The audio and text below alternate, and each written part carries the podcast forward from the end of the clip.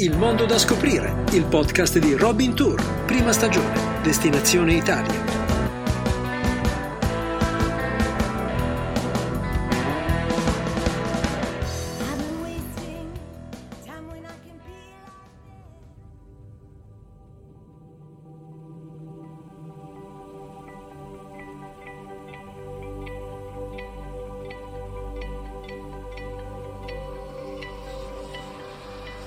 Quando giunse la notizia del disastro che aveva colpito Ischia, mi parve di rivedere l'isoletta quale mi era sfilata dinanzi agli occhi attraverso gli alberi di un battello a vapore in una bella sera d'autunno. La mensa era ancora apparecchiata sul ponte e gli ultimi raggi del sole indoravano il marsala nei bicchieri.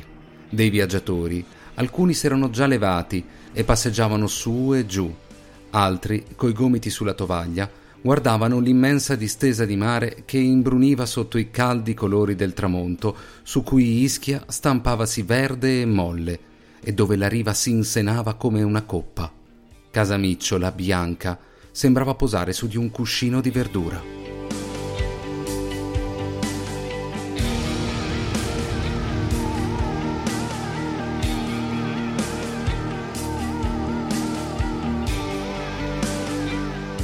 È il 1883 e Giovanni Verga commenta così la notizia del disastroso terremoto di Casamicciola, piccolo ma storico comune nel nord dell'isola. 90 secondi in tutto, che costarono la vita a oltre 2300 persone. Tra di esse anche i genitori e la sorella di Benedetto Croce, sull'isola in vacanza.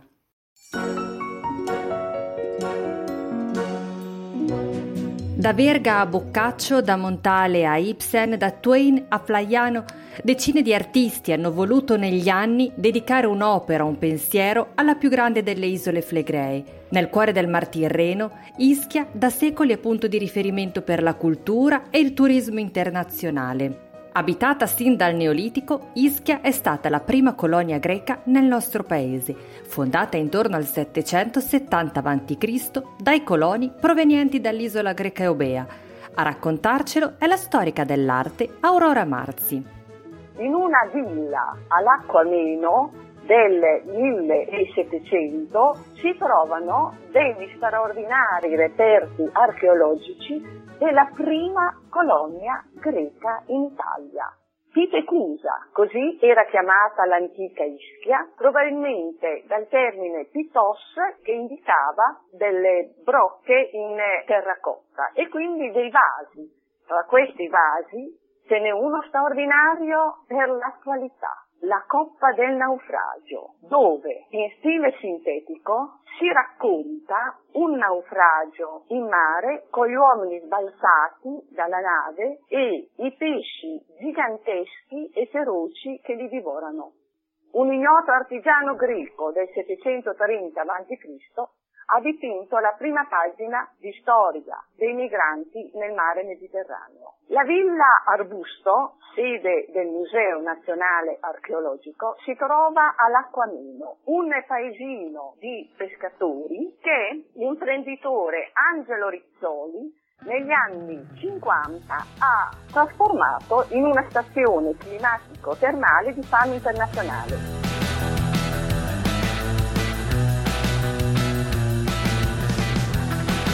Angelo Rizzoli per tutti il commenda l'uomo che inventò il turismo a Ischia. Sbarcò con l'immancabile sigaretta in bocca dal suo panfilo sereno e si trovò di fronte l'acqua ameno, un paesino di soli pescatori e agricoltori. Il medico Piero Malcovati l'aveva invitato per chiedergli di finanziare i lavori di ammodernamento delle terme. Questo non è un buon affare, tuonò l'imprenditore, ma poi aggiunse Ischia è selvaggia per questo è stupenda.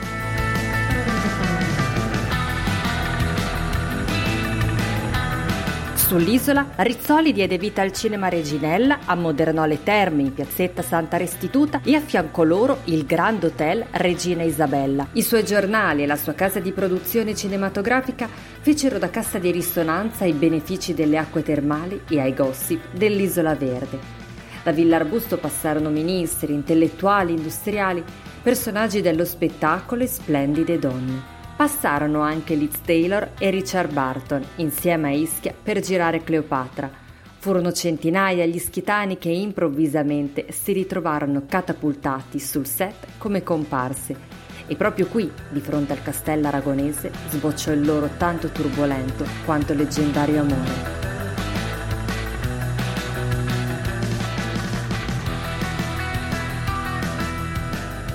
A Ischia vi sono degli straordinari giardini, in particolare i giardini della Mortella a Forio il sogno d'amore di una coppia, lui, un compositore inglese, Sir uh, William Walton, e lei, una bellissima argentina, Lady Susanna. I due approdano nel 1949 a Forio. Insieme coronano un sogno che durò tutta la loro vita, creare uno dei giardini più belli del mondo, trasformando un terreno dominato da un'aspa falesia in un giardino tropicale. Nel giardino vi è anche un teatro all'aperto, un teatro greco, dove dopo la morte nel 2010 di Susana, la fondazione creata da lei e dal marito, eh, per espressa volontà della signora Susana, si organizza in giugno, luglio e agosto delle indimenticabili serate musicali il Festival per le orchestre giovanili, con concerti di musica sinfonica. Un altro personaggio affascinato dall'isola è stato il regista Luchino Visconti, che aveva 39 anni quando sbarcò nell'isola e, incantato dagli scenari di favola dell'isola stessa, decise di acquistare una casa. La scelta cadde sulla Colombaia, una villa costruita agli inizi del Novecento, immersa nella vegetazione collinare del bosco di Zaro, circondata da 25.000 metri quadrati di parco. Visconti ha incaricato l'architetto Giorgio Pesse per ristrutturare la villa in stile Liberty. Da allora la villa, con le sue 25 stanze decorate con maioliche provenienti dalla Sicilia, acquistate da Visconti durante la lavorazione del gattopardo, decorata anche con argenti vasi d'alabasto, è diventato un cenacolo esclusivo d'arte e di cultura, ospitando personaggi del cinema come Alain Delon, Edith Berger, Marcello Mastroianni, Umberto Orsini, Romy Schneider, Anigi Radus, Vanna Mangano, la grande Maria Callas,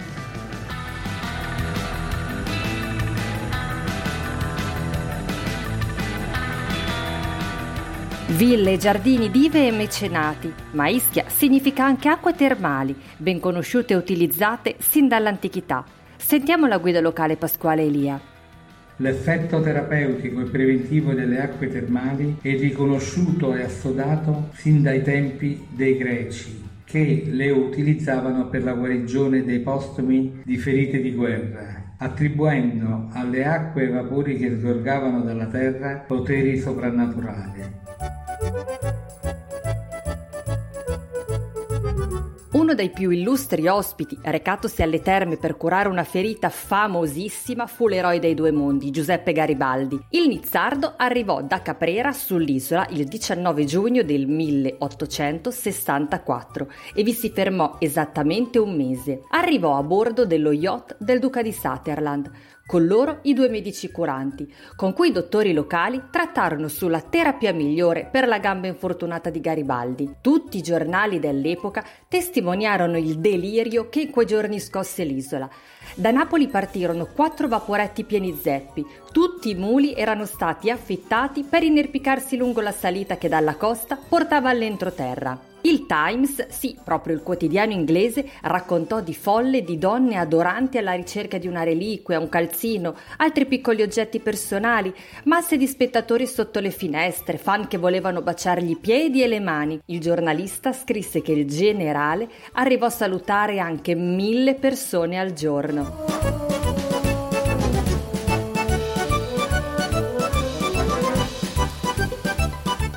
Ai giorni nostri, quali sono le terme da non perdersi? La fonte delle ninfe di Nitrodi a Barano, la cui acqua è una panacea naturale efficace nella cura di disturbi della pelle, nel miglioramento di gastriti e nelle cure ginecologiche. Non meno importanti i parchi termali, Uno dei più belli il Negongo, luogo incantevole in cui la natura trova espressione nelle sorgenti termali di cura e benessere. Grazie alla fortunata collocazione geografica dell'isola e le condizioni climatiche ed ambientali consentono una remisa in forma di corpo e spirito tutto l'anno. La stagione termale infatti inizia a marzo e si prolunga fino a dicembre, consentendo di godere dei benefici dell'acqua anche in pieno inverno. E quando le temperature sono più miti e invernali e la giornata è meno calda basta recarsi alla baia di Sorceto, un'insenatura naturale all'aperto composta da vasche, polle bollenti e minerali, saune e vapori terapeutici. Ricordate di portare con voi uova, patate e frutti di mare per cuocerli direttamente tra le vasche.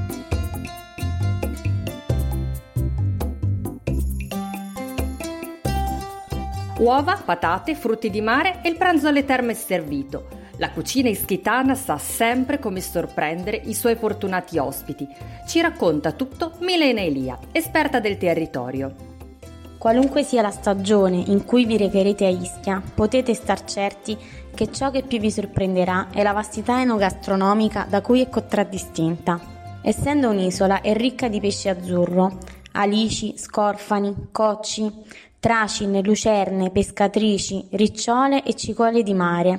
E quando le alici vengono dorate e fritte o la ricciola cucinata agli agrumi schitani, non vi resterà che leccarvi i baffi.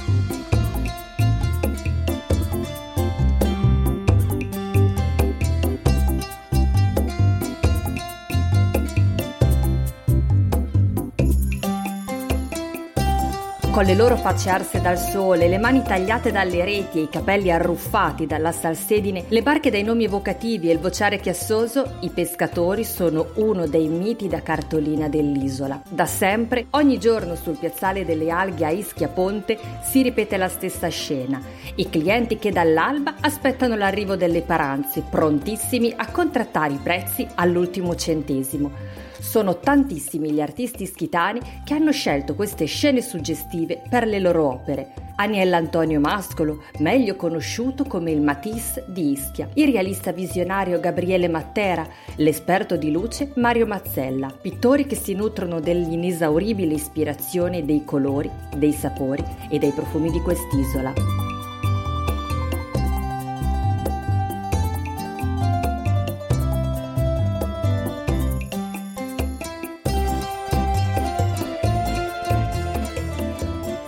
Il re della tavola ischitana è il coniglio di fossa, un coniglio selvatico allevato in un fosso scavato di circa due metri nel terreno, nutrito solo con erba e cucinato con erbe aromatiche che solo a Ischia si possono trovare. I sapori tradizionali della cucina ischitana quindi sono legati principalmente alla campagna e non al mare. Basti pensare al pomodoro del piennolo, alle fave obbligatoriamente accompagnate dalla ventresca di casa, ai fiori di zucca ripieni e fritti, ai peperoncini verdi, alle zucchine e ai funghi tutti prodotti regalatici da madre natura. L'unica nostra bravura è quella di esaltarli al meglio tramite una cucina semplice che ne sottolinei i sapori. Da non dimenticare poi la storia delle millenarie viti schitane realizzate su terrazzamenti che partono da due metri dal mare e arrivano ad altitudini di oltre 300 metri, vigneti a picco sul mare, antiche mulatiere, terrazzamenti e muri a secco,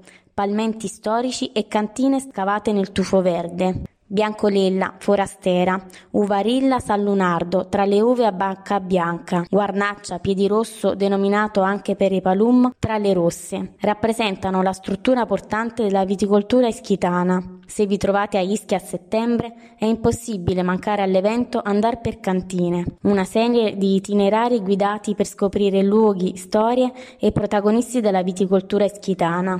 La vicinanza con Napoli ci obbliga a essere maestri anche nella pizza. Infatti sono presenti sull'isola pizzaioli di rilevanza che fanno della pizza un piatto prestigioso e quando l'ultimo giorno di vacanza deciderete di passare al Barcalise di Ischia per l'ultima colazione, non dimenticate di mangiare il famoso cornetto ischitano, un giusto compromesso tra il cornetto a sfoglia e quello a brioche. Non vi resta che assaggiarlo.